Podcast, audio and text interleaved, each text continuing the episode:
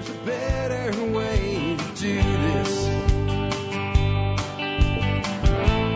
Let me show you a better way. You don't have to be another face Hi, folks. This is Jack Spirko with another edition of the Survival Podcast. As always, one man's view of the changing world, the changing times, and the things that we can all do to live a better life if times get tough or even if they don't. Today is May the 13th, 2013, 5 13 13, and it's Monday.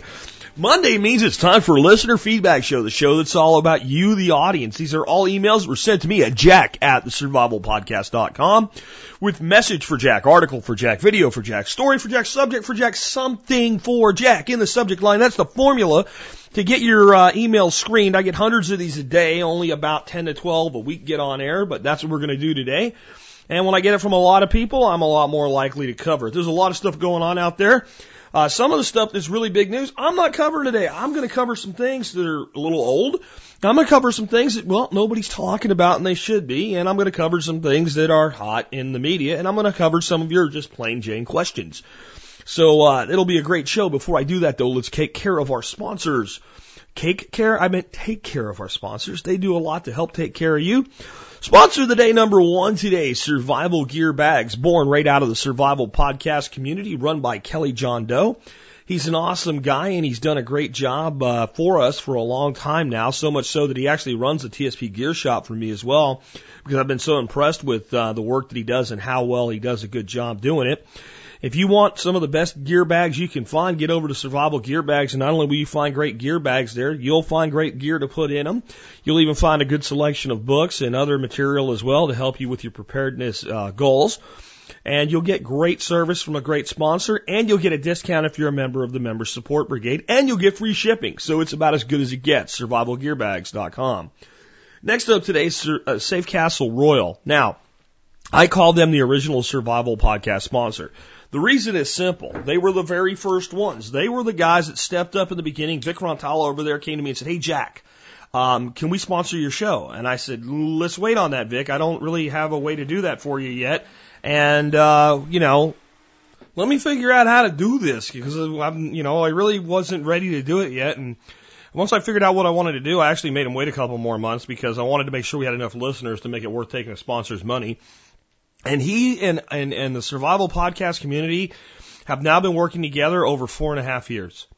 And I just think that's amazing that you retain a sponsor for over four years with a podcast in this day and age. And uh, a lot of our sponsors stick around for a very, very long time.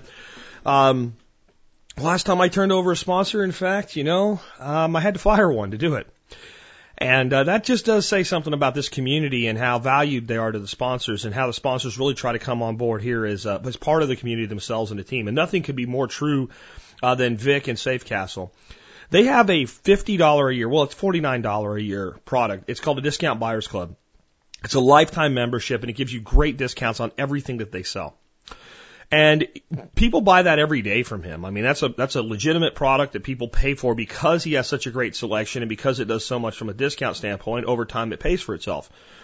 Well, guess what? If you're a member of my support brigade, he gives you that for free. Effectively, that pays for your first year of MSB all by itself. Well, it's a dollar, right? And if you're military, law enforcement, Peace Corps, active duty, or prior service, and you get a discount, it's profitable just from that one benefit. That's what Vic brings to the table. They also build some of the best hardened shelters out there. You can link over to their sister site from their main site uh, at prepared.pro. That's probably the easiest way to remember their website, prepared.pro. Uh, you'll get take you to Safecastle Royal's website. And uh, if you're an MSB member, make sure you get that discount membership because again, that does pay for your membership in of itself, and you'll find everything you could want for your prepping needs, including a great selection of long-term storage food from providers like Mountain House, Provident Pantry, etc., and a lot of other really great stuff. I even serve on his uh, advisory council. You can see my recommendations for products if you check out the advisory council at Safecastle. Uh, next up, do want to remind you guys about Walking to Freedom. Um, that forum is growing really, really well, walkingtofreedom.com. And uh, we're about to have a closure of the uh, of the voting very, very soon. So get over there and vote on the disapproval list so that you can have your voice heard. Because once the voting closes, it closes until next year, and uh, pretty soon that forum's going to explode as every state gets its own. Uh, it, its own board. Every state that's not on the naughty list gets its own board, and people can start really networking and helping people find a new home and walk to freedom. Walking to freedom.com. Check out 13skills.com. Our web uh, developer David Larson's working really hard on that site to turn it into a much more interactive community. That'll be coming soon. So if you've not registered yet and set your goals for 2013, please do so. All right. Uh, with that said, let's go ahead and get into the main topic of today's show. These are your emails. Your um, to me at jack at the survivalpodcast.com. Uh, with a uh, with the with the subject lines, you know, question for Jack, subject for Jack, video for Jack in them. And the first one that I have for you today, actually, I have two things for you that are not from the audience, and I'm glad I put them in my notes so I didn't forget. First one is we do have a new MSB vendor called My Thai Coffee. There'll be a link to their website in today's show notes, and they are awesome. These are the people I was talking about on um, Friday last week. A couple of people emailed me and said, make with the discount code, dude. Why isn't it in the MSB like you said? Uh, because I screwed up with everything that was going on this week. And I updated the backup file, but never used it to overwrite the main file. I keep backups of all the files there, and I'll do my editing in the backup files, and then I, I flip them over after they're tested. So I thought I did it and I didn't. But My Thai Coffee is now in the member support brigade. They are an incredible, incredible place to get coffee from. If, I, I'm not saying like to get dirt cheap, low end coffee. I'm saying if you want premium, high end, amazingly good coffee, uh, get over there and pick some up. They have free shipping on all orders of $60 or more for everybody. So if you stock up a bit and, you know, coffee stores well, that would be a good thing to do, um, and get the free shipping. But if you are an MSB member, you get another 10% off, uh, on top of getting free shipping and you don't have to order $60 to get 10% off. It's on all orders. 10% off for MSB members. Uh, check them out today. I'm going to talk to, uh, to my contact over there and with this event that we're going to be running here at the house. I'm going to see if I can get them to ship me some uh, to make coffee for you guys who come to the event from Thai Coffee. Let them kind of sponsor the event just by providing us some coffee. But get on over there and check them out uh, and uh, get in the MSB and get your discount. Next up, a long, long time ago, we talked about something called AgriTrue. AgriTrue was to be a privately run alternative to the USDA organic label that would assure customers that the food that they were eating was not GMO, that had not been laced with pesticides or herbicides, and if there was an animal product, that animal had been treated humanely. I don't want to go into the entire concept of it, but long, long ago, almost two years ago, I came up with the idea and I, I put a lot of effort into it. I put some money into it. One of the partners put some money into it. We had two developers that ended up sucking ass. One that just ripped us off and took our money, and another one who just really didn't have the time to do the job and just kind of dwindled and, and fell off and, and didn't get it done. That kind of deflated things, and I had a lot going on through that period of time.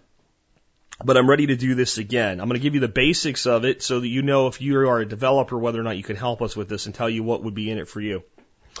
Um, First and foremost, what would we would have as a website with producer profiles, where we a person would be able to look up people and and find providers in their area, and they could find local producers that produce any type of agricultural product, and all of those people would be certified AgriTrue. These producers uh, farmers, ranchers, etc., would self-certify. There would be a checklist that they would go through and say, "I do comply with all of these things," and they would then certify themselves as AgriTrue. We have a couple different levels uh, to be put into that, like a backyard producer that just wants to do it, or maybe does a little bit of uh, farmers market type stuff from a backyard. Uh, that would be one one cost a year for registration, and a little bit higher cost for a commercial producer. But the big thing was that every AgriTrue producer would have a unique QR code. QR codes are those funny looking little squares.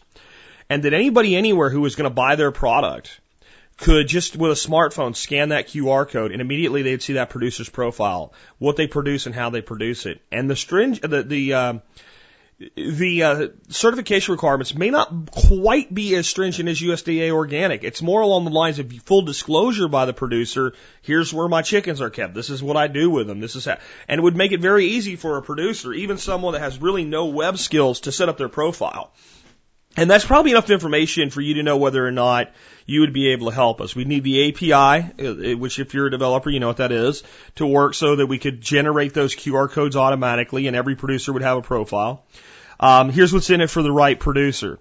You develop the site, Um, we will stifle you during the development phase a thousand bucks. I'll, I'll put up a thousand bucks of my own money uh, during the development phase. I will do $500 up front and $500 down the road. Uh, when when we have a working freaking site that's beta, you know, at least in beta mode where people can uh, can set up, that's all the money in it initially. What you would get is a 25% partnership with myself and two other partners. Uh, and we have a, basically someone that serves as our legal officer is going to be a quarter partner. I'm a quarter partner. Um, we have a, a gentleman who is uh, who's an MD that's is currently serving in the Air Force. That's actually an advisor and basically would be the project manager for this named John. Uh, and then a developer. And I've decided that we would do a four-way split. Right now, I hold, I think, 70% of the company or something like that. One has, one of them has 10 and one of them has uh, 20%. And I decided that we really need a team with this going forward and everybody needs an equal share. So for the developer, there's a, a thousand bucks for some, some of your programming time initially to get this off the ground and launched. And uh, after that, there's a 25% ownership in a company that could be little or huge. We don't know yet. I need someone that can develop this site without screwing around. I need somebody that can hit the ground running once you understand what needs to be done and will make time to get it done, even if that means doing it at night, the way I did when I started the survival podcast uh, originally, and it wasn't my full time job. I want somebody with that commitment. If you're interested, email me. I will forward your email over to John, who is one of our partners. He will review and decide and talk to and interview and do whatever he wants to select a developer. And when we select that developer, that will be a done deal and we will set you up some server space and get developing.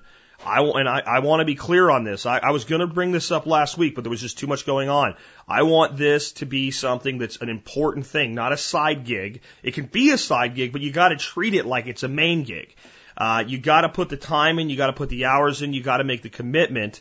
And if we get this done, I have another project that we can roll out right after it that's more of a mainstream product in a way that would fit right in and be part of the AgriTrue Corporation and uh, you'll get that too.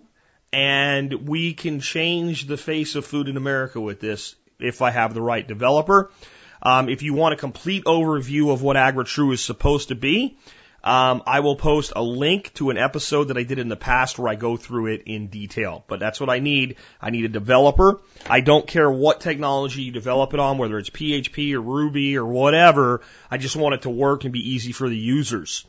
Full details will be given to you by John uh, if he chooses to interview you based on your application. So send me a little bit of information about yourself, jack at the survivalpodcast.com, and put uh, web developer in the uh, subject line, just web developer. That way I'll make sure I get all of you guys over there. And John is going to take it from there. I'm going to hands off this thing until we have a working prototype at least and we can start promoting it. All right, with that, let's get into the first email you guys actually sent me and uh, I'm really excited to possibly get AgriTrue back on track and, and get it going.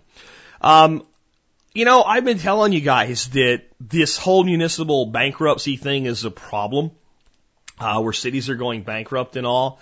And one of the things I've been trying to explain is it's not just the immediate impact of the city going bankrupt.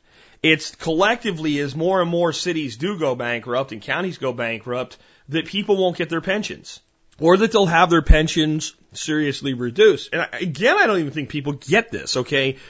When a person works long enough to earn a pension, and some of these pensions are bloated. Some of these pensions are why the cities are going bankrupt, no doubt. But in the end, an employee goes to work for a city like Stockton, California, who is the subject of this email. Uh, which, by the way, I, should, I always forget. This came from Dan. Dan sent this in. It says bankruptcy is likely to affect pensions. You called it, Jack. This is kind of an older one. It's almost a month old. Finally dug it up out. But, um, you know, when you get, take that job and they say, well, this is how it's going to work. We're going to do this for you. You're going to take a wage of X, but in addition to that, there's a pension of Y and we'll contribute money to that. And when you retire, you'll get this as a retirement. Now again, some of these are over bloated, um, over unionized, over benefited, but that was the deal that was made. So that person works for 20 or 30 years, sometimes more. With an understanding that that money will be there and in the good faith and name of the city or the state or the county, it's as good as gold in the mind of the worker because it's the government. The government never runs out of money. So those become retirement wages. All right. Of a huge segment of our population, people that are 60 plus, let's say. And that population is a huge piece of our economy. Now you're starting to see the bigger picture. If we have a significant number of people 60 and older who have lost their wages or part of their wages, it's like people being laid off or fired or having reductions in their pay in everybody else of the population, which would be bad for the economy. You see how that works? But it's worse. Here's why it's worse. Let's say that you lose your job. Well, for a year or two or more, depending on how generous Congress is with our money, giving it back to us, you can get this stuff called unemployment. If your pension from your city fails, it's gone. Now, maybe Social Security's there, but it's not enough to live on, which we'll talk about more in another story and how they're going to fix this. But you see what I'm saying? It's, it's equivalent to the reduction of income or the loss of wages for a huge segment of the population and a, a segment of the population that at least the upper middle class of that population tends to spend a lot of money. They also tend to spend a lot of money indirectly. And what I mean by indirectly is they tend to spend a lot of money through surrogates, their children and grandchildren. There's there's actually a lot of the economy that's driven by this handed down money. I'm not talking about just inheritance. That's when they die. And this would affect that too, because obviously the amount inherited would decrease. So this is, a, this, see, this is a long-term spiraling problem. I just want you to understand that before I go ahead and read to you. U.S. bankruptcy judge Christopher Klein ruled Monday on the most important question facing Stockton, California. Whether it could enter into federal bankruptcy protection. Klein agreed that the city is in fact broke. But he didn't decide the question of whether the city must renegotiate its pension obligations as some of its creditors had hoped. He did put off for another day the question of whether the pension holders would have to be part of any debt reduction solution, said Robert G. Flanders Jr., who was a state receiver appointed to oversee the troubled finances of Central Falls, Rhode Island. It is possible that Stockton draws up its plans for getting its financial house back in order. It will revisit pension obligations, though the city has been reluctant to do so. Klein did not force the city's hand in this regard, though he made it clear this could remain an issue going forward. Quote, the pension question may be presented in a number of different ways, close quote, said James Spig it almost looks like my name until you get to the O, Spo, Spiotto, uh, a municipal bankruptcy attorney in Chicago, quote, why rule on something you don't absolutely have to rule on? Well, there's some legally. That's a, only a lawyer would come up with that line of crap, huh? Millions at stake, like many other cities, counties, and states. Stockton's pension fund is millions of dollars in the hole. Typically, pension obligations have been held sacrosanct, even as bondholders and other creditors lose money in bankruptcy proceedings. As, the, as is the case with most other California localities, Stockton's pensions are managed by the California Public Employees Retirement System, or CalPERS. Well, that makes me feel good. That's great. Nothing can go wrong there. The largest pension fund in the country. Stockton owes CalPERS as much as 900 million to cover its pension obligations, which is the single, city's single biggest liability. Stockton officials had argued before Klein due to the protections for the pensions in the state constitution, it has to pay CalPERS the full amount. You can read the rest of the story if you want to. This is the delusional state of freaking rainbow farting unicorns and magical angels that grant wishes that our governments live in. Well, we'll just make them pay. They don't have the money. If they 100% don't pay any of their bondholders at all, they screw every bondholder so everybody that bought a bond dumbly from the city of Stockton gets nothing. Okay? If they don't pay all the vendors that they owe money for services rendered that haven't been paid yet, and all they do is just keep the people that are working, that they don't lay off working, and keep running, they don't have $900 million, and they're not gonna have $900 million.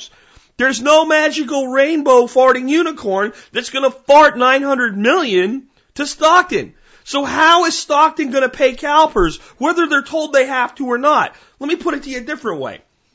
Let's say did I pass the judge? I'm a judge. I'm a real judge, and you are you. We're just going to call you you for right now. Okay. So you are you, and I'm Judge Spirko, and I and him is your the guy you're you're being sued by, and I say you will pay him, okay, nine hundred million dollars.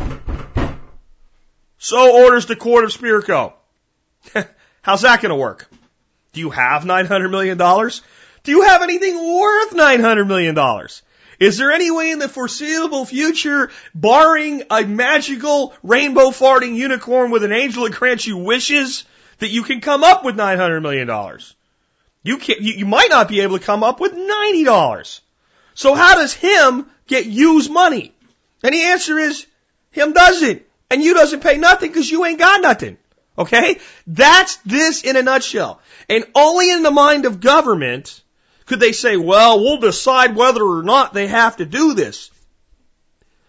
And this is what's going to happen in thousands of cities long term in this country. This is going to be a slow spiraling death fall right alongside the financial boom that's coming, and this will drag us over the cliff in the end. This is what's going to happen. Um, there is no freaking way. Let me explain this again. No way on God's green earth that Stockton, California, right now, can crap $900 million. For those that are keeping count, that's only $100 million away from a billion dollars. The city is imploding. People are leaving. Even the people that they could extort for money, let's pass a gas tax. Let's, pass, let's throw a nickel a gallon on all local gas stations. Uh, that'll be great for the economy. And people will just drive outside of Stockton, get their gas for a nickel, they'll do it. It's already the most expensive gas in the country in California anyway. But there's no one there. We'll just jack property taxes up. Okay, well, property values are through the floor and people have left. You can't tax a person on a house when they don't live in it anymore. You can send them the bill. They're not going to pay it. The bank's not going to pay it. You know, the bank will, will pay it if and only if it can unask the property to somebody else. I mean, it'll pay the tax out of escrow. Okay. It'll pay the tax out of escrow in this given year, but in the next year, the bank's like, I can't help you. You gotta go get you to pay. And you goes, I don't have it. And I say, give it to them and him, and him gets nothing because you has no money. You see, this is the same problem on the, uh, on the other side of the issue. And, and this is exactly what's going to happen over and over and over again. Is, and the bigger the city, the more poorly run the city, the more social justice programs in the city, the fatter the pensions, the more oppressive the city, the worse it's going to be when it happens. So there's your future. And gee, it's amazing that a bankruptcy could actually end up costing people their pensions. But that's just how it works. Cause you know what? You ain't getting a bailout. Oh, one more tiny thing before I go on. Just cause, you know, you, you gotta look back way in the history like a week ago when I told you about how the new GDP numbers include promises of a company to pay a pension in the future, see, that would mean this $900 million that doesn't have a, a, a, a fart in the wind's chance of survival would be part of the GDP, even though the money was never paid as wages. It would go down as wages. So see how these things connect? The promise to pay becomes part of the gross domestic product, even though the payment's not made. Uh, it's amazing how quick these things come back around and you see the other side. So next one up um, you know, people say, Jack, why aren't you more optimistic about our cities? Because, uh, you know, maybe, maybe even if these cities cave in a little bit, maybe the people will step up and do something to fix it. Even in a crap hole like Detroit, that might happen. Well, it is happening. But guess who's getting in the way? Let me read you this, okay? As Detroit's call it anything but bankruptcy budget crisis drags on and the city government is unable to provide the most basic of services, residents have discovered an alternative to lawless anarchy. Cooperative anarchy. A number of experiments in spontaneous order are popping up in the Motor City, and both the rich and the not so rich are pitching in. Quote, when the system fails, you have to become the system, end quote, said Mitch Logan, a 48 year old film producer who is part of a self dubbed, quote, mower gang, end quote, that mows neighborhood parks after they finish their own yards. In addition to the landscaping, a church group is boarding up vacant houses in a Brightmoor neighborhood, one of the city's most distressed to keep criminals out, and several neighborhoods are now hiring security to patrol their own streets, supplementing an un- undermanned police department. On the we- we- wealthier side, the philanthropic Kresge Foundation coordinated with automakers and local businesses to purchase 23 new ambulances and 100 new police cars. okay, perhaps providing equipment to the municipal government doesn't fall under cooperative anarchy, but at any rate, the city's going. Uh, at the rate the city's going, they'll probably be driven by volunteers any day now.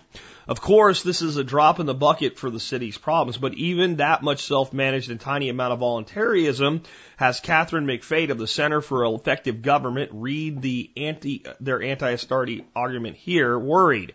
Quote, the idea that we are now outfitting first responders through charitable contributions should be very concerning, she said.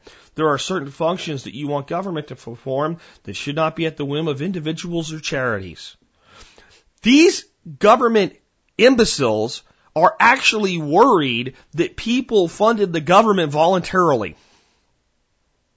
It's not okay if people voluntarily fund government functions. It must be stolen from them in the theft of taxation or they're not happy. Do you know why? Because if voluntary works, taxes become less necessary and then the government only gets to do what you want. Isn't that interesting? Well, let's see what functions the government of Detroit is engaging in that is so much better than the whims of individuals and charities, shall we? It seems Detroit is protecting the citizen free, from the scourge of unapproved community created bus stop benches, thanks, benches, thanks heavens, via the Detroit Free Press. Armed with a sander and reclaimed wood from demolished homes, Charles Montclair recruited several students from the Detroit Enterprise Academy to help him create a bench that can seat half a dozen riders. Equipped with a bookshelf to hold reading material and help pass the time for riders as they wait.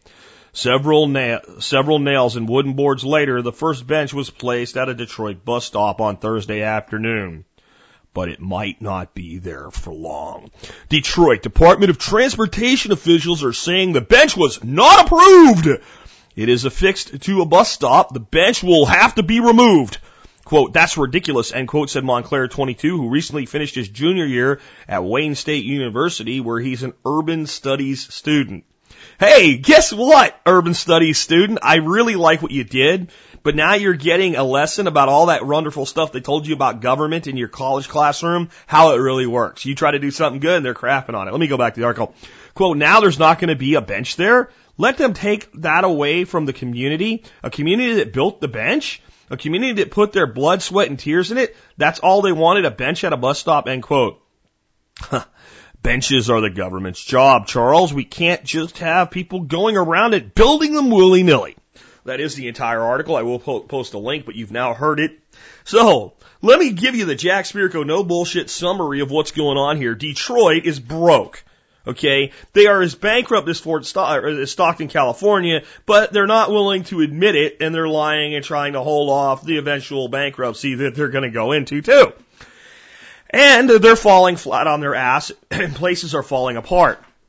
Now, some people in Detroit have said enough and said, you know what, not on my watch. I'm going to do something about it. They've stood up as citizen sentinels.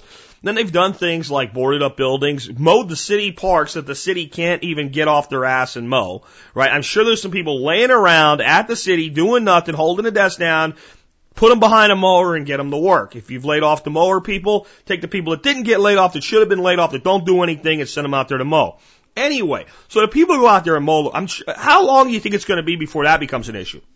For the police are out there, do you have a permit for this mowing that you're committing on the city property here? Because you know, if you get injured, you could make the city like, you know that kind of crap's coming. But the benches have to be torn down. Now, the city that doesn't have the money or the personnel to put the bench there has the money and the personnel to remove the bench. Does anybody else see a problem with that? So this is why I don't have a lot of hope for these big urban shitholes. Right here. Because even when the citizenry begins to fix the problem, the government and the nanny state people get upset. We got, I don't like the fact that private people donated cop cars because certain things need to be done by government. Oh, Really? Really? So how is this cop car that was given to the police department that now is owned by the city any different than any other cop car? Nobody had money taken from them. They chose to do it. So what if they don't choose to do it in the future? Then maybe you don't need what you don't get when people don't want to give it to you. Maybe free will actually matters. I don't know. But this is another symptom of the overall cancer of this nation that's been created by a fake economy with a fake mentality and a bunch of fake politicians that don't do their jobs but go up there and pantomime and bullshit and keep you divided over stupid, divisive issues that we shouldn't even be worried about at the government level while they piss away our money and Rome burns. And this is, this is proof here in Detroit. It's not just the federal clowns in the federal clown house. Some people call it the Capitol building. I call it the clown house because that's how those ass clowns act, like a bunch of clowns. It's not just there. There are micro clown houses in fact, I would say mid-sized to micro clown houses all over the country. You can find them in every city, in every county, the county seat. They'll have a courthouse over there, and the clowns are inside of there. The people in the prop. I mean, it's systemic.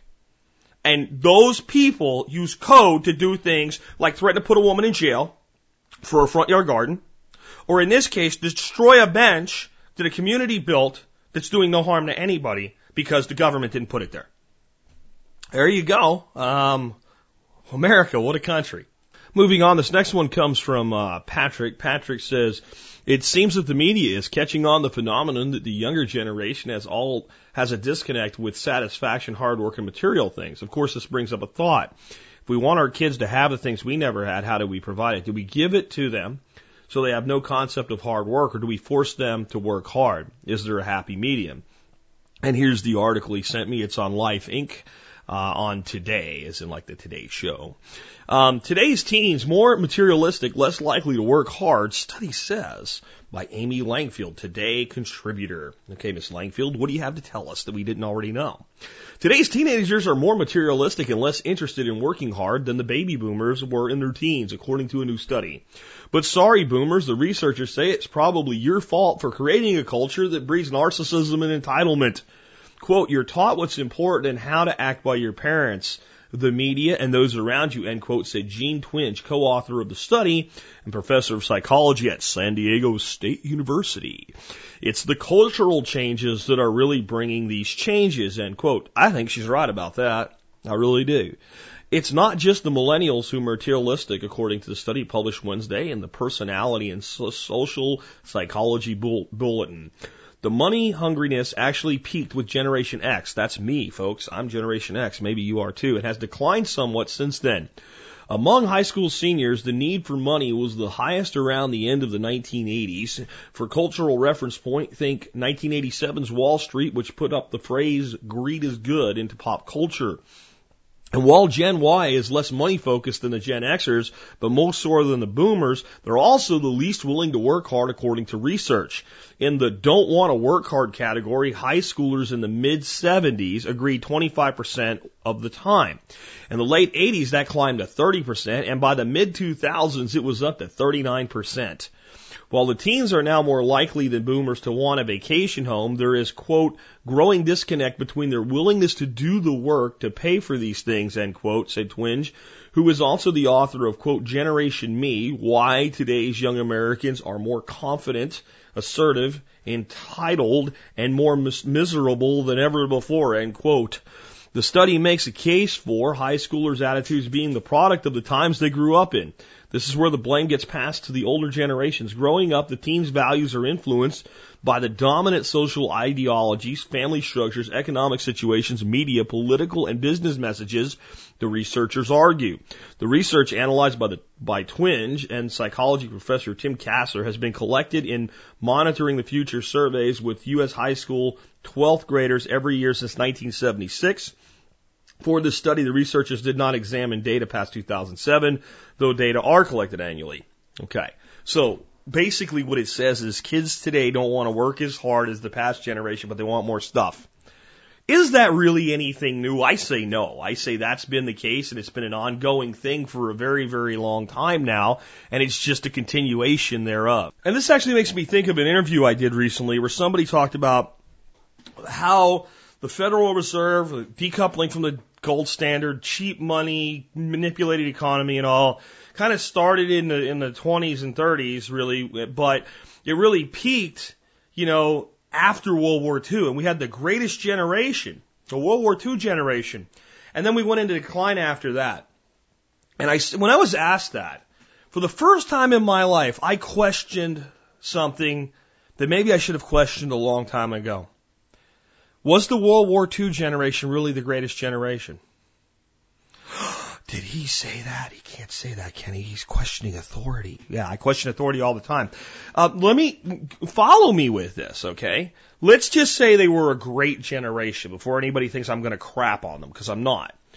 But did the World War II generation, when they came home, stay 100% true to the ideals uh, with spending and financial management that their previous generation had handed down to them in, in, you know, basically getting through the Great Depression, going through multiple depressions in the late 1800s and early 1900s. There were multiple depressions and recessions.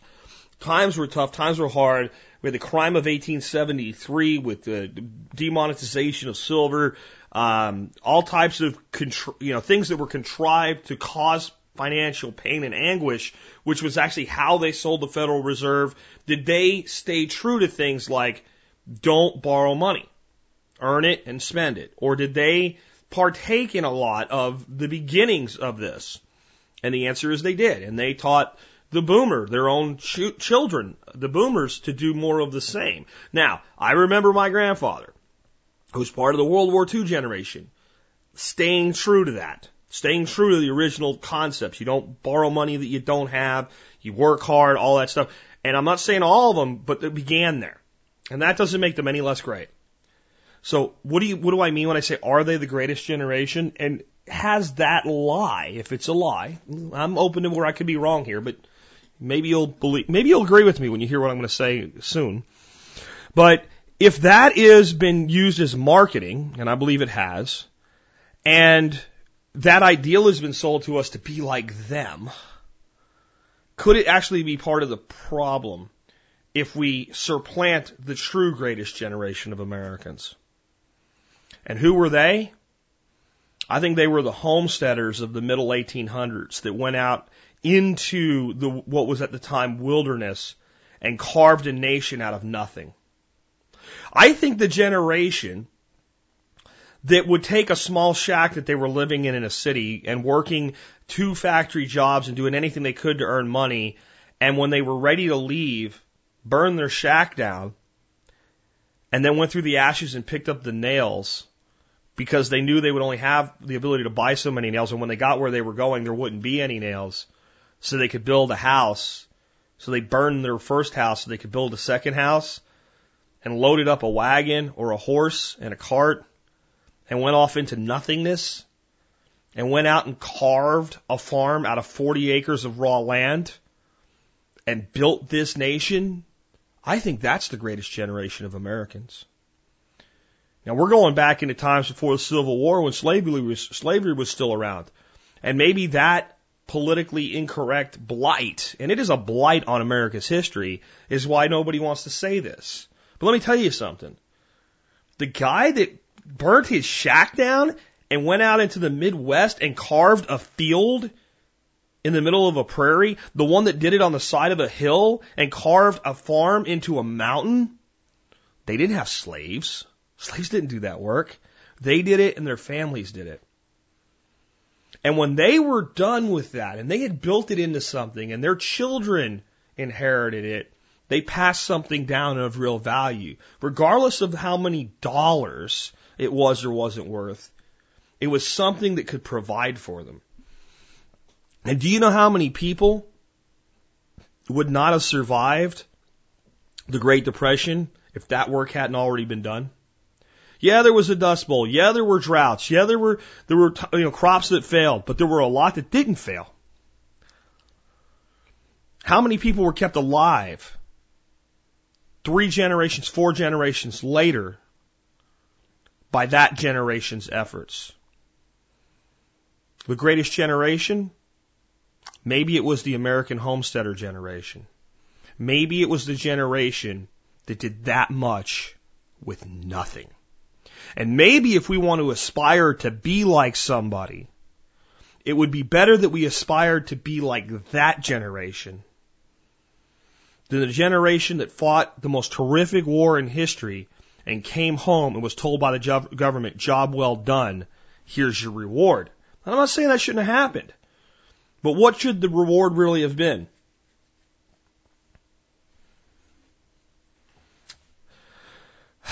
I don't have an answer for that. But I do know that what we got eventually led to where we are, and where we are is pretty bleak economically. And our generations of kids today really are wimps. In general, they're wimps, and they're being raised by wimpy parents. And many of them were raised by wimpy parents, thank you, Dr. Spock. But I'll tell you what, the generation that lived in sod houses, the generation that was the mountain men, the generation that was the pioneers, their kids weren't wimps. And their grandchildren weren't wimps. You know who we have to blame for our current situation? Is it the greatest generation? Is it the baby boomers? Is it tweeners? Is it Gen X? Is it Gen Y? Is it the millennials? It's all of us. It's all of us. We let this happen on our watch. And the only way to fix it isn't to go, I'm going to come out with a program that makes our kids tough again. It's just to stop doing things this way. And to just say, for me and mine, we're gonna we're gonna value work and we're gonna work hard and we're not gonna go into the debt trap and we're not gonna be foolish.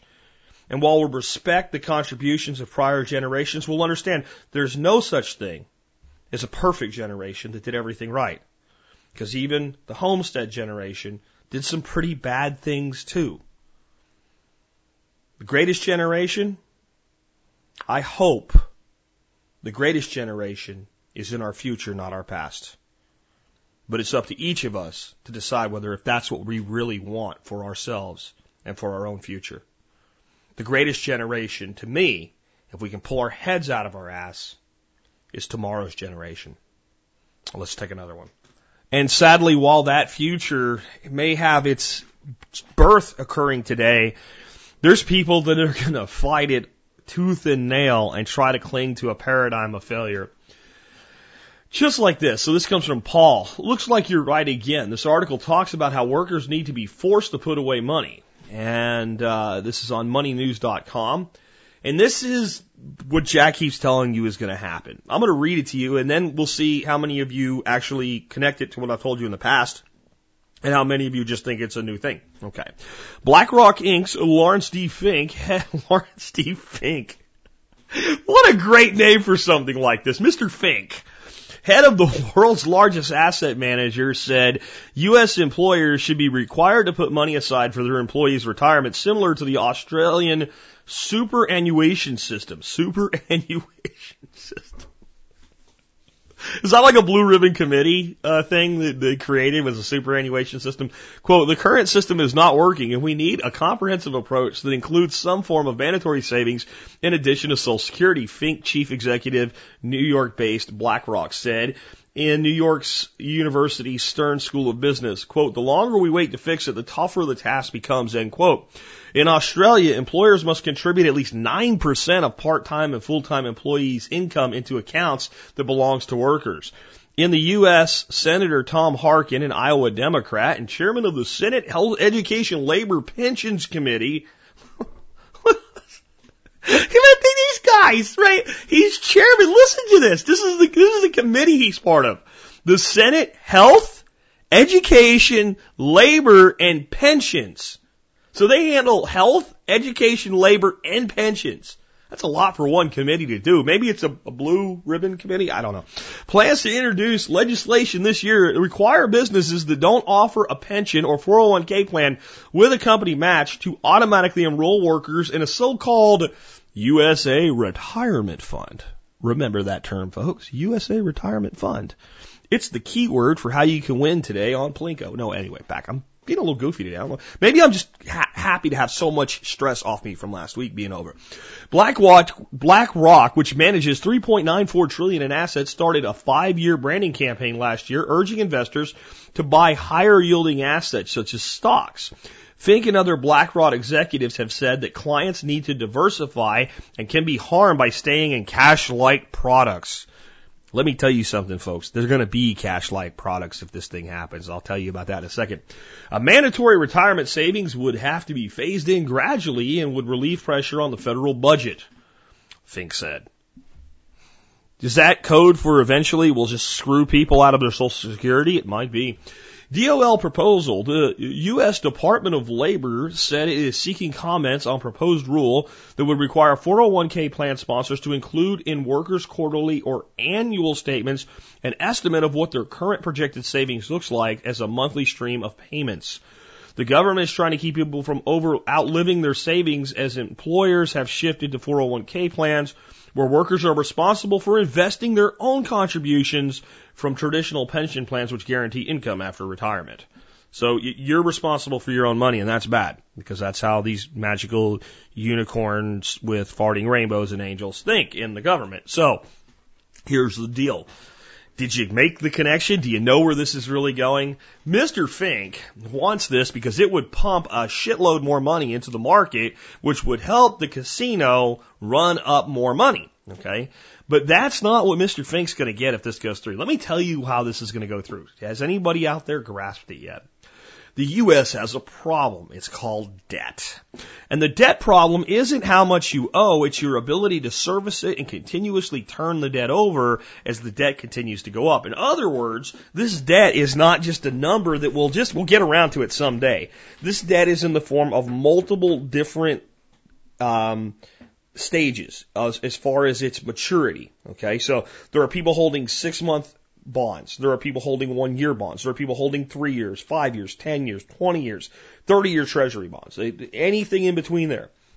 So every year, a shit ton of that 16.3 trillion or whatever it is today, 16.7, it's something like that. Let's let's let's let's do a Debt clock update right now because I bet you my number's low. $16.815 trillion. That's how much money there is owed. And some portion of that money must then be turned over every year to keep the system running. In other words, it would be like you having a Visa card and a MasterCard. And you use the Visa to pay the MasterCard once, one cycle and then you use the MasterCard to pay the Visa and you keep going back and forth. You have to keep getting your credit limit raised and you have to cover the payment due at the end of the cycle. And you have to keep turning it over. And you can only get away with that for so long. The government fires up the printing presses, does a couple quantitative easings, and next thing you know, their magical unicorn, they really have one, does fart dollars, and they put it into the system. But even that can only go on so long.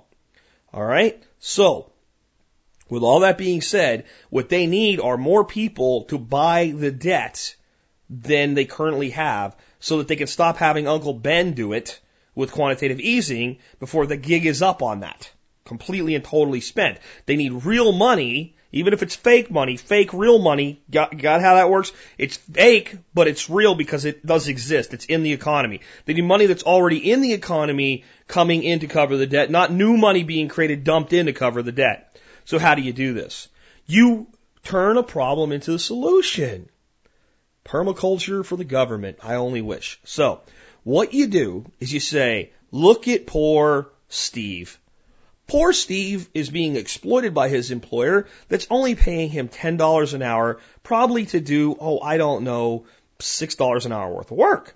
And Steve is just killing himself, and they don't even have an, uh, a retirement plan. Now, sure, Steve's employer is paying all of the cost of employing Steve, including all of the new costs created by things like Obamacare and workers' comp, and Steve's employer is also matching all his Social Security and contributing to his retirement that way, because the government promises that money really will be there. But that's not enough. Steve should be having more money put into his retirement, and his evil employer just won't do it. He just won't do it. And Steve, he only makes $10 an hour. Do you know how hard it is to live on $10 an hour? Now, instead of people, you know, looking at that and going, well, maybe Steve needs to bust his ass and get a raise or a better job. They just go, poor Steve. I wish somebody could do something. Can't somebody please fire up their farting uh, unicorn and give Steve a rainbow? And the government says, We have a rainbow for Steve. Here's our rainbow. We'll just make his employer give him a retirement. We'll just make his employer put away 5% of Steve's wages. And then we'll have like human interest stories and Barbara Wawa will come out and they'll say, do you realize that 5% of $10 is only 50 cents? Effectively, Steve's employer only has to give him a 50 cent raise this way, but we'll be good shepherds of that 50 cents and we'll put it away for Steve's future since he can't do it himself. So for every $10, 10 hours of work, we're only talking five bucks here. The lower the worker's paid, the lower it costs the employer. It just seems fair. And we'll all hold hands and pretend we're Oprah, okay? And then everybody will feel good about this. And what Steve's employer will do is simply stop giving raises or lay a couple people off or do whatever they have to to recapture the money and the people that are still there, and maybe Steve gets fired because he might be the bottom of the list, but we've used him now for our purposes, so it's okay that Steve has to go get a job at 7-Eleven for minimum wage and loses his $10 an hour job, so he could have retirement that now he doesn't have. He, at least he'll get, you know, the seven cents or whatever he's supposed to get from 7-Eleven's new job. So Steve goes over there and works for 7-Eleven, and now we have this new fancy schmancy pension fund that will manage workers' money for them. And this is what's going to happen.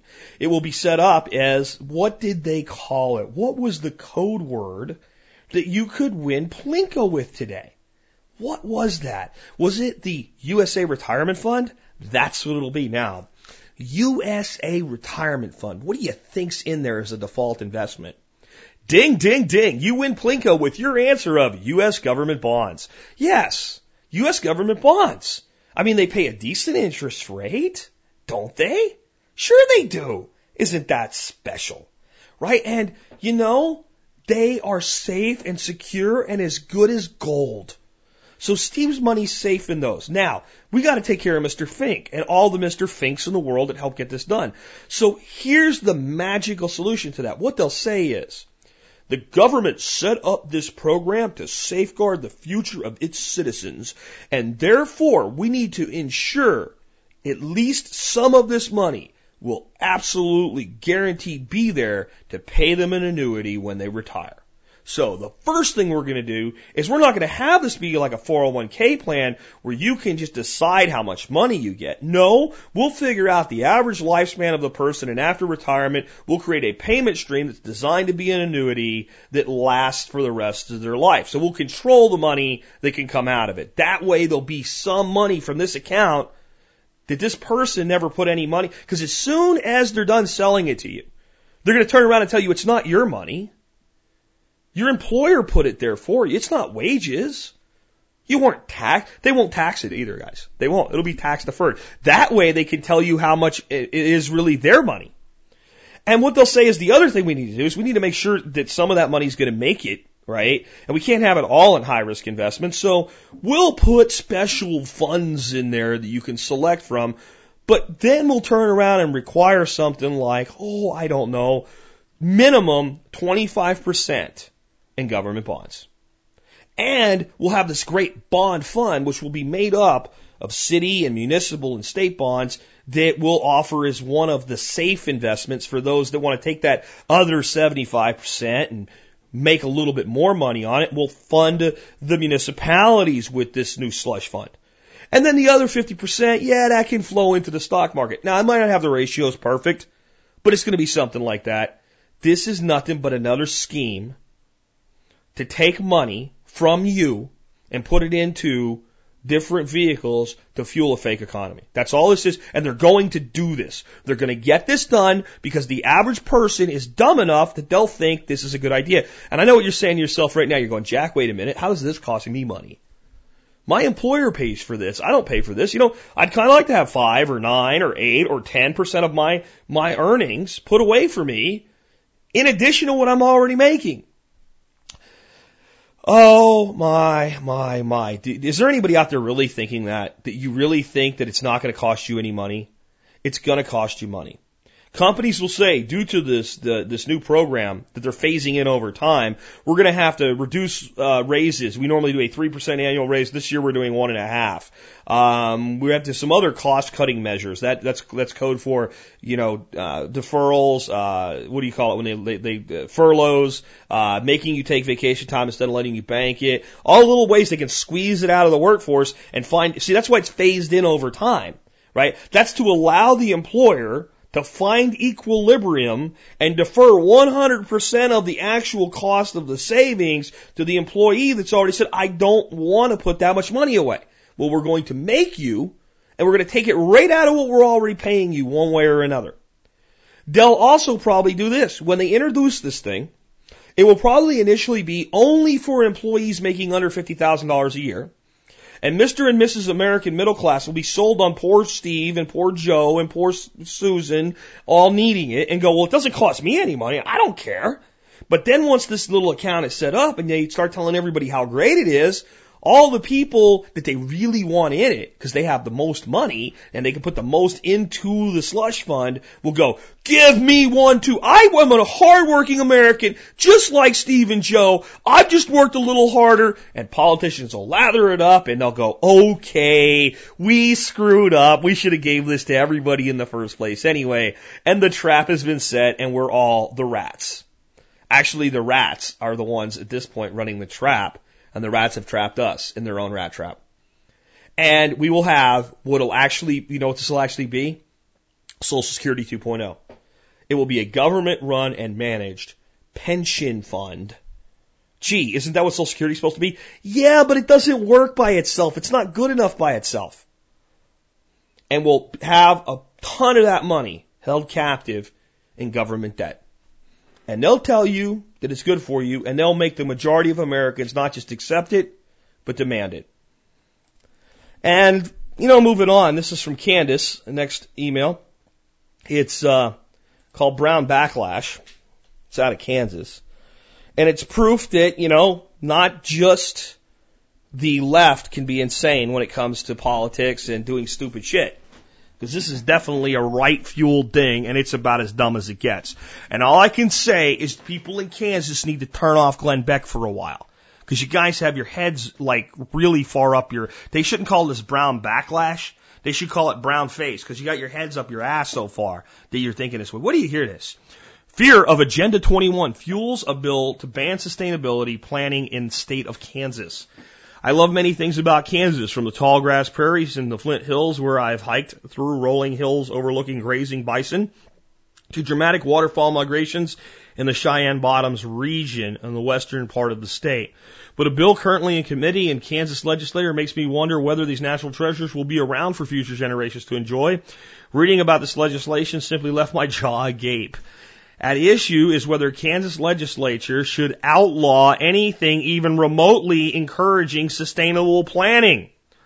Kansas House Bill number 2366, quote, an act concerning the use of funds to promote or implement sustainable development, end quote, begins as follows. Be it enacted in the legislature of the state of Kansas, section 1A, no public funds may be used either directly or indirectly to promote, support, mandate, require, order, incentivize, advocate, plan for, or participate in, or implement sustainable development. This prohibition on the use of public funds shall apply to one, any activity by any state government entity or municipality. Two, the payment of membership dues by any association.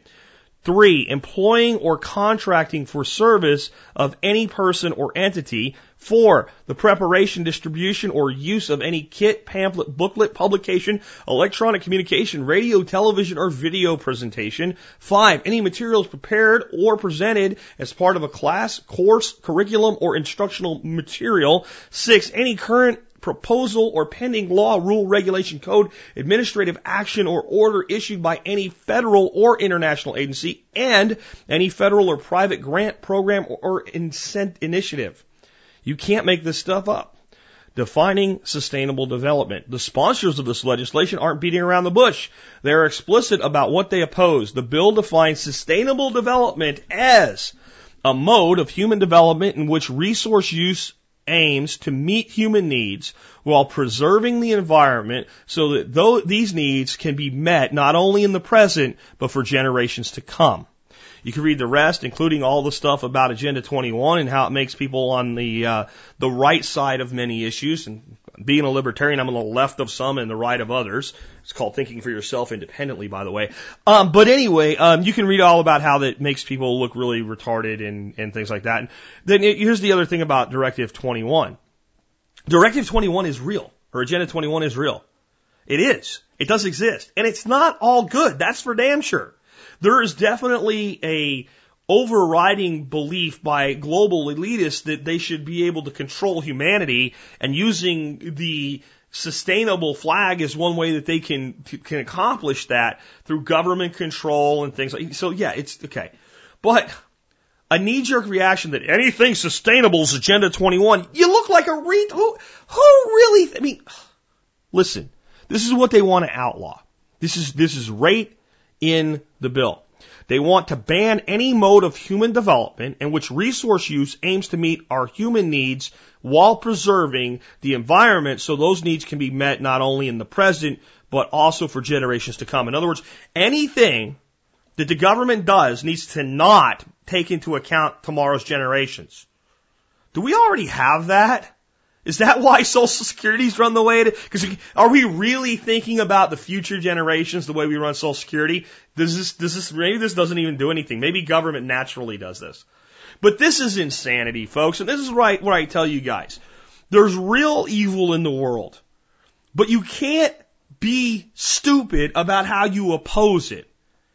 And banning sustainability, what the hell is wrong with these people? How retarded can you be? We need to take no account of the future. We just need to worry about what we got to do right now. Screw them people tomorrow. That's what this says. I don't think this will pass. I really don't. Um, I, I, I can't see this passing in any way, shape, or form. Um, but the fact that people want it done, I mean, this is just absolute insanity. It really is. Is there such thing as an Agenda 21? Yes. Is every single bike path part of Agenda 21? The way I, I, I listen to Glenn Beck on the radio go, I know you think it's just a bike path, but it's really bigger than that, folks. This really is scary stuff. That's, that's as close to an exact quote as I can give you. Folks, let me give you the real story. Just because somebody somewhere wants to do something doesn't mean anything that looks like it anywhere else is connected back to the first person. Sustainability should be a goal that we all have. Banning sustainability? I don't know. Maybe we should ban, ban people being stupid. That might, well, I don't know how you enforce that ban, but I would clear out a lot of government roles though, because they'd be in violation of the ban and we'd have to get new people to run things. Maybe we get some smart ones. I don't know. Anyway, let's go ahead and take another one. Uh, Mary Beth uh, says to me, "What are your thoughts on the SARS-like virus and the H7N9 virus and the chance of either or both becoming pandemics. What suggestions do you have for new preppers who are concerned about pandemic? Let's start out with these two diseases. There's a new SARS-like virus, a new coronavirus that's popped up in the Middle East and Europe. It seems to have very limited ability to transport, uh, transfer itself from human to human, but it does have some human to human transmission. You have to have long-term contact, and it's probably more likely to set in if you are already immunocompromised. So, uh, what is the chances of that becoming a pandemic? Probably not much. H7N9, the new bird flu, the one that's going to get us and kill us all, um, largely contained individually by itself, not that much of a threat. I think those two that are in the news and everybody's going to scare you with are not the things to worry about. A pandemic is something that's going to happen at some point. And it's probably never going to be when they identify something early and they start saying, well, this could become a pandemic. That's it could happen, but it's almost inevitable that whatever does hit us will be a pandemic before they get their head around it. Because it's going to be something that spreads and moves fast. Now, could one of these two mutate and become that new clave? Yes. Is it likely? Eh, not so much. The bird flu thing has been most prevalent in countries where poultry is kept in abysmal conditions and people don't practice a lot of sanitation and do some dumb things like, you know, drink chicken blood and, you know, walk around barefoot in, in chicken houses full of chicken poo. Okay. So that, and, the SARS like virus, we need to understand something here. SARS was SARS. Right. And it was largely contained. And I have to give, you know, authority credit when it does a good job. And SARS was handled well. Uh, and it's a good thing because it really was kind of gnarly and had uh, a fairly decent human to human transmission capability. This new SARS like virus is what the media is calling it, but it's not SARS. Okay? It's not, it's not like it's back.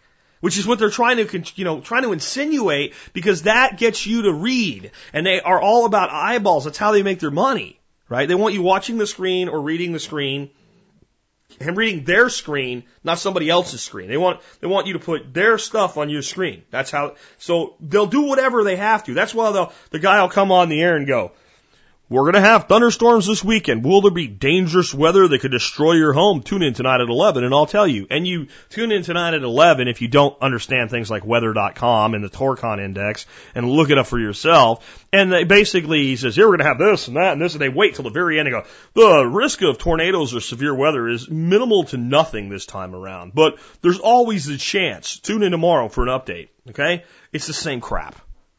Okay, so understand that the one you're going to hear about lathered up is probably not the one that's going to be a problem. It's probably going to be the one that comes out of the woods, so to speak. Um, all of a sudden, people are hospitalized and falling over all over the place. That's the one that's going to get you.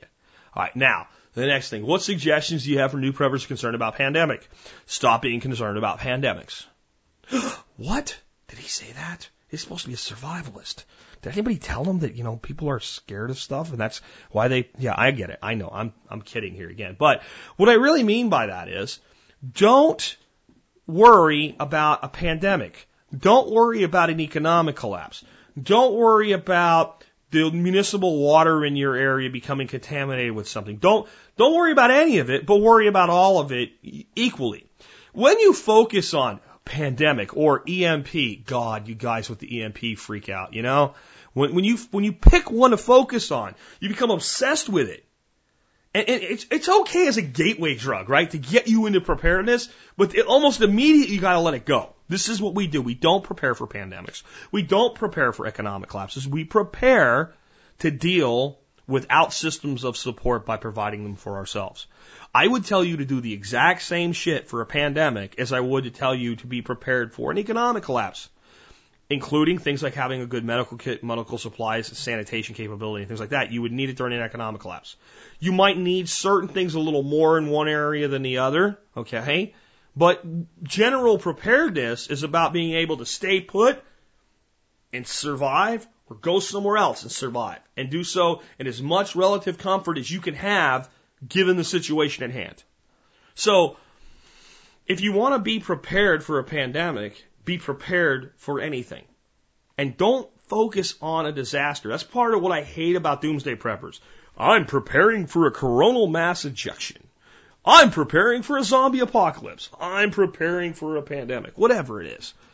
It's nonsensical thinking, folks. It supposes that you or I or anyone else can tell you exactly what the next disaster is going to be.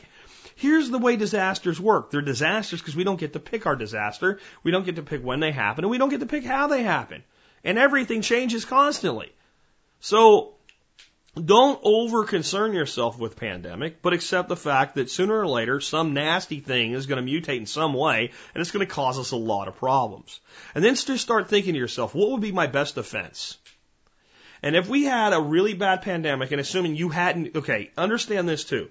But what if I'm one of the first people infected? Well, if it's really lethal, then you're dead. Or you might be dead.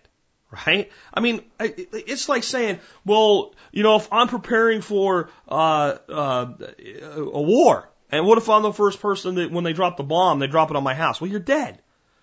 You know, I'm preparing for whatever. And look, there's a potential that in the onset of anything, you could be one of the first people taken out before anybody realizes it's a problem.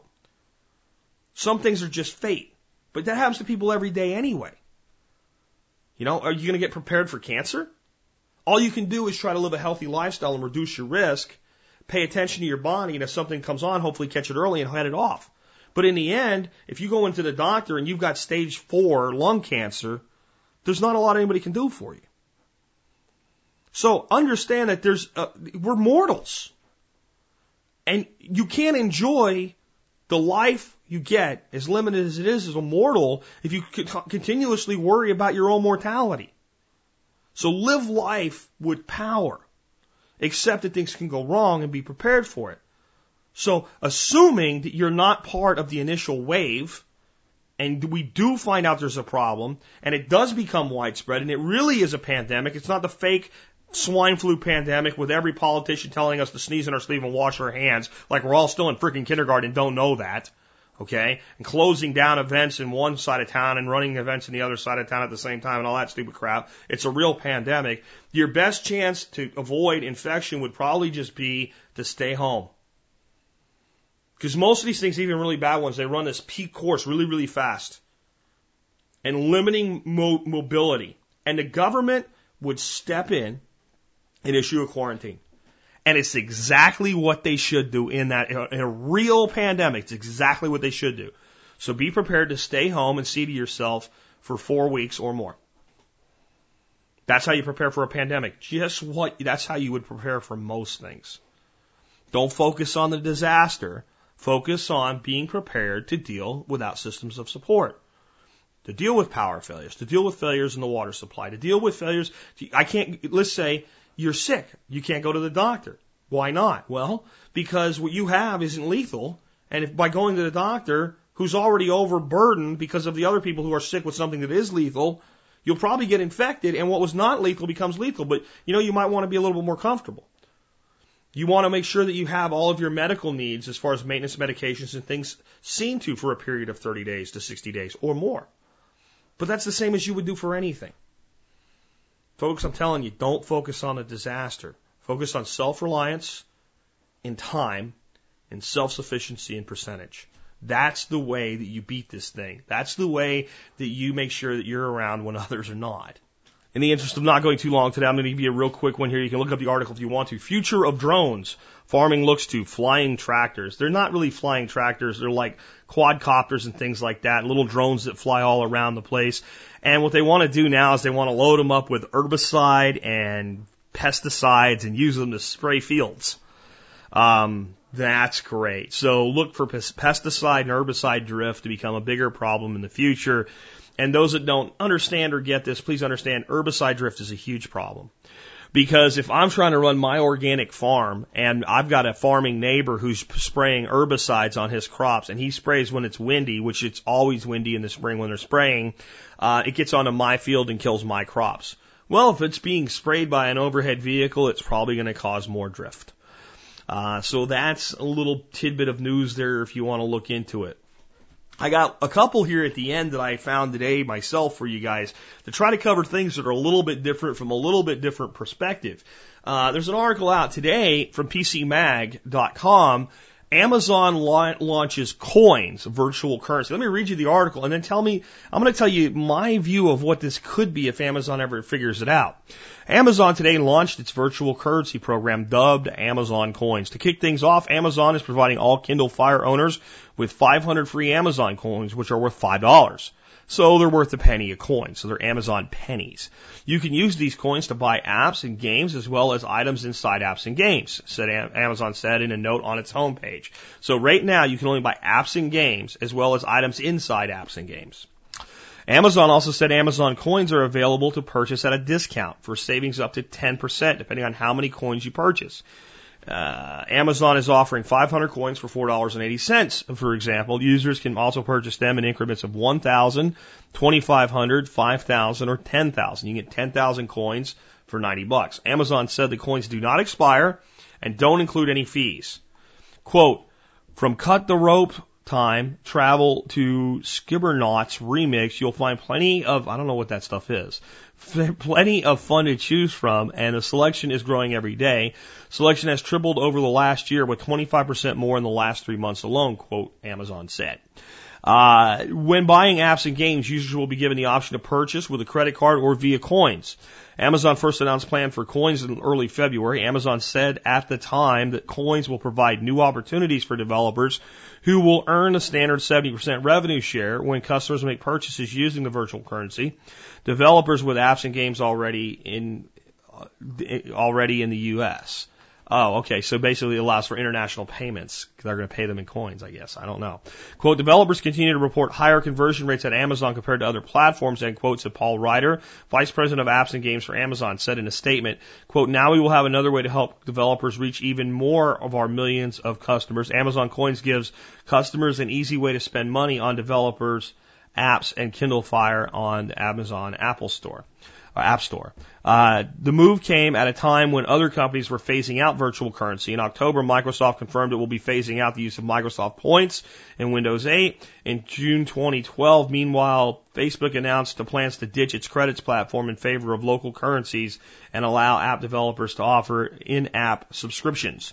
In January, Amazon announced plans to extend its in-app purchasing service already available on Kindle Fire, $159 on Amazon and other Android devices to cover Mac, PC, and web-based programming plat- or gaming platforms.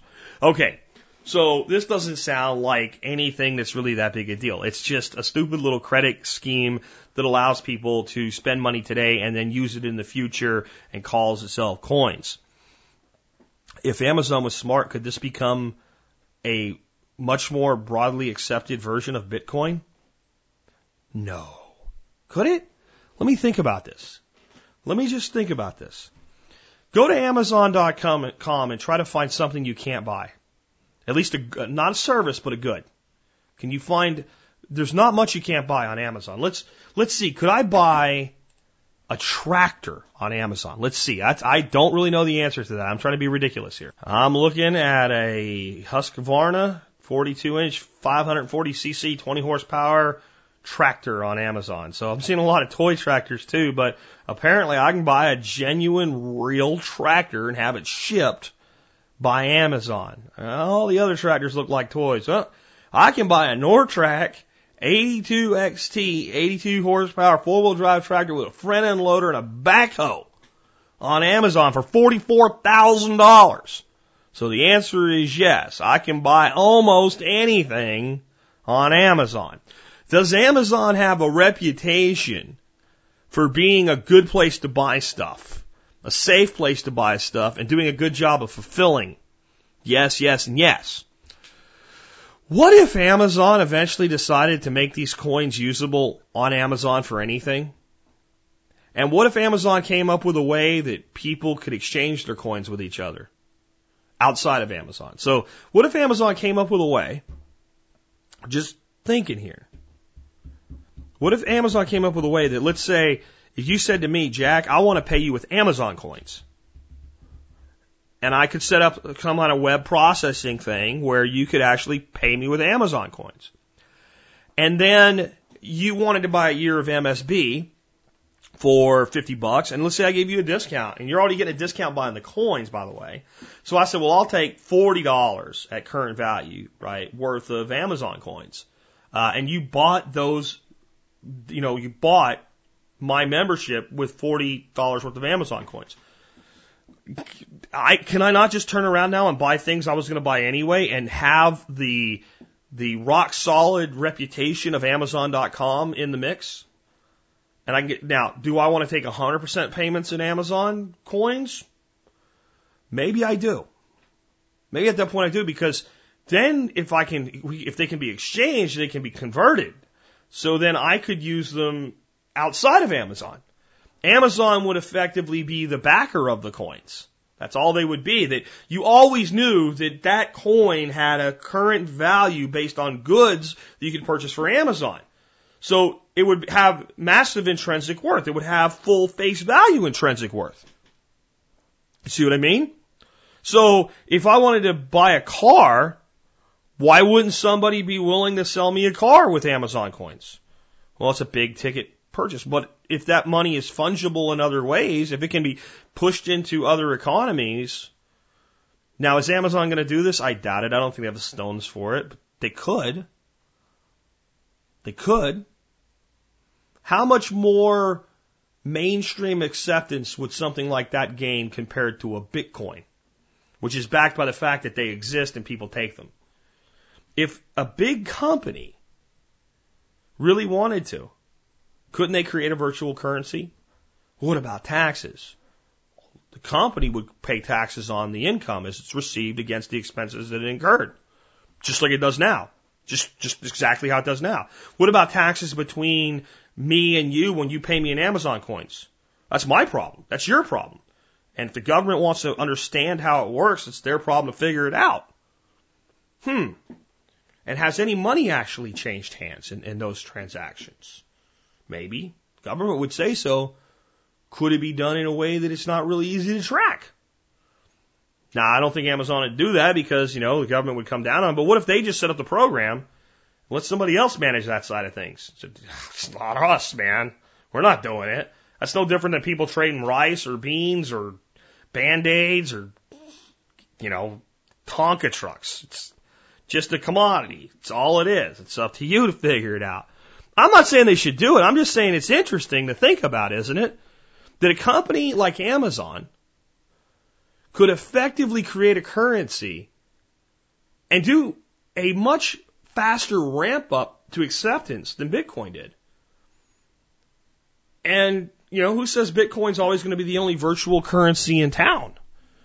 And are there other opportunities like this out there? I don't know. But I don't think you'll hear that anywhere but here.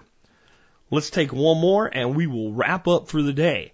Um, I've been teaching you guys about permaculture and gardening and how important fungus is for a long time. Fungus is something that we generally think of as being a very bad thing.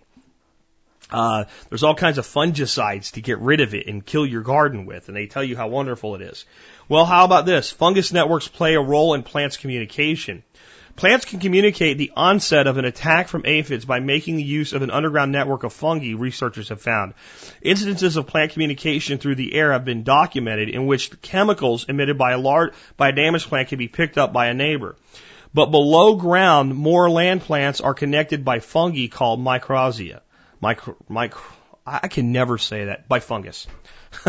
the new study published in Ecology Letters is the first to demonstrate these fungi and also aid in communication. Researchers from the University of Aberdeen, the James Hutton Institute, and Rotherham, Roth, did research, all in the UK, devised a clever experiment to isolate the effects of these thread-like networks of mycorrhizae.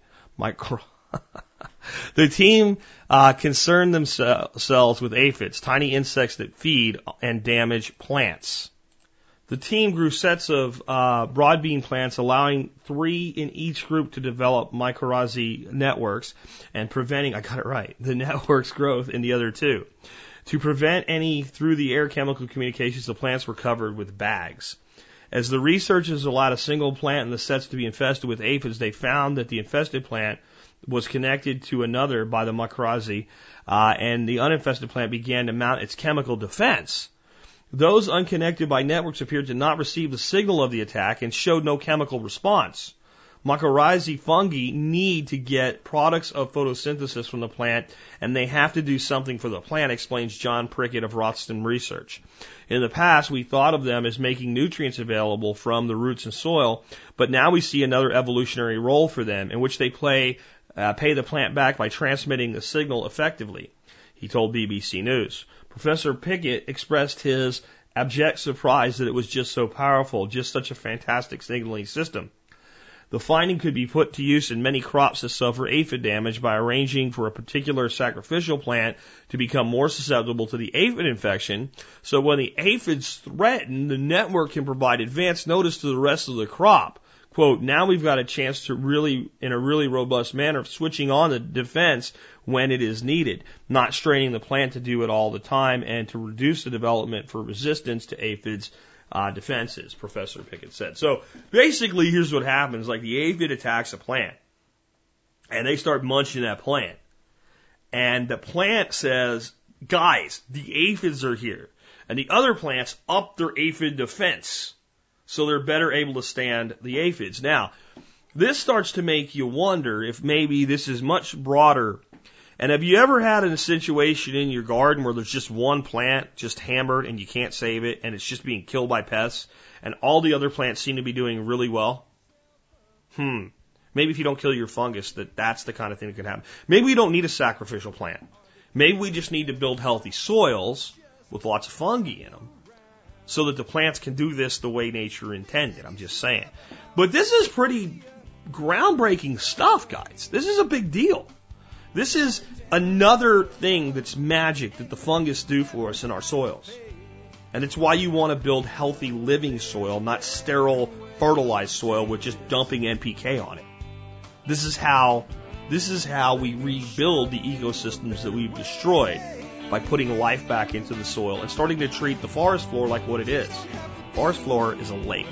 Now I'm long today, so I can't go into that little lesson with you at the end, but just let that one bounce around in your bean if you've never heard me say it before.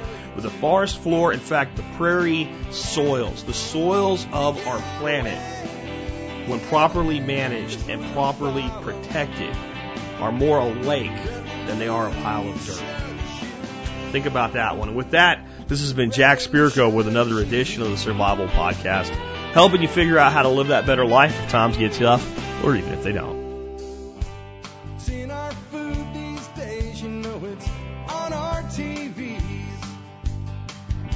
Sometimes we forget we are what we eat.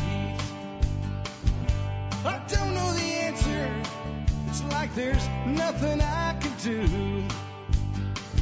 It's the price we pay, I guess, when we follow all the rules. There's a better way to do this. Let me show you a better way.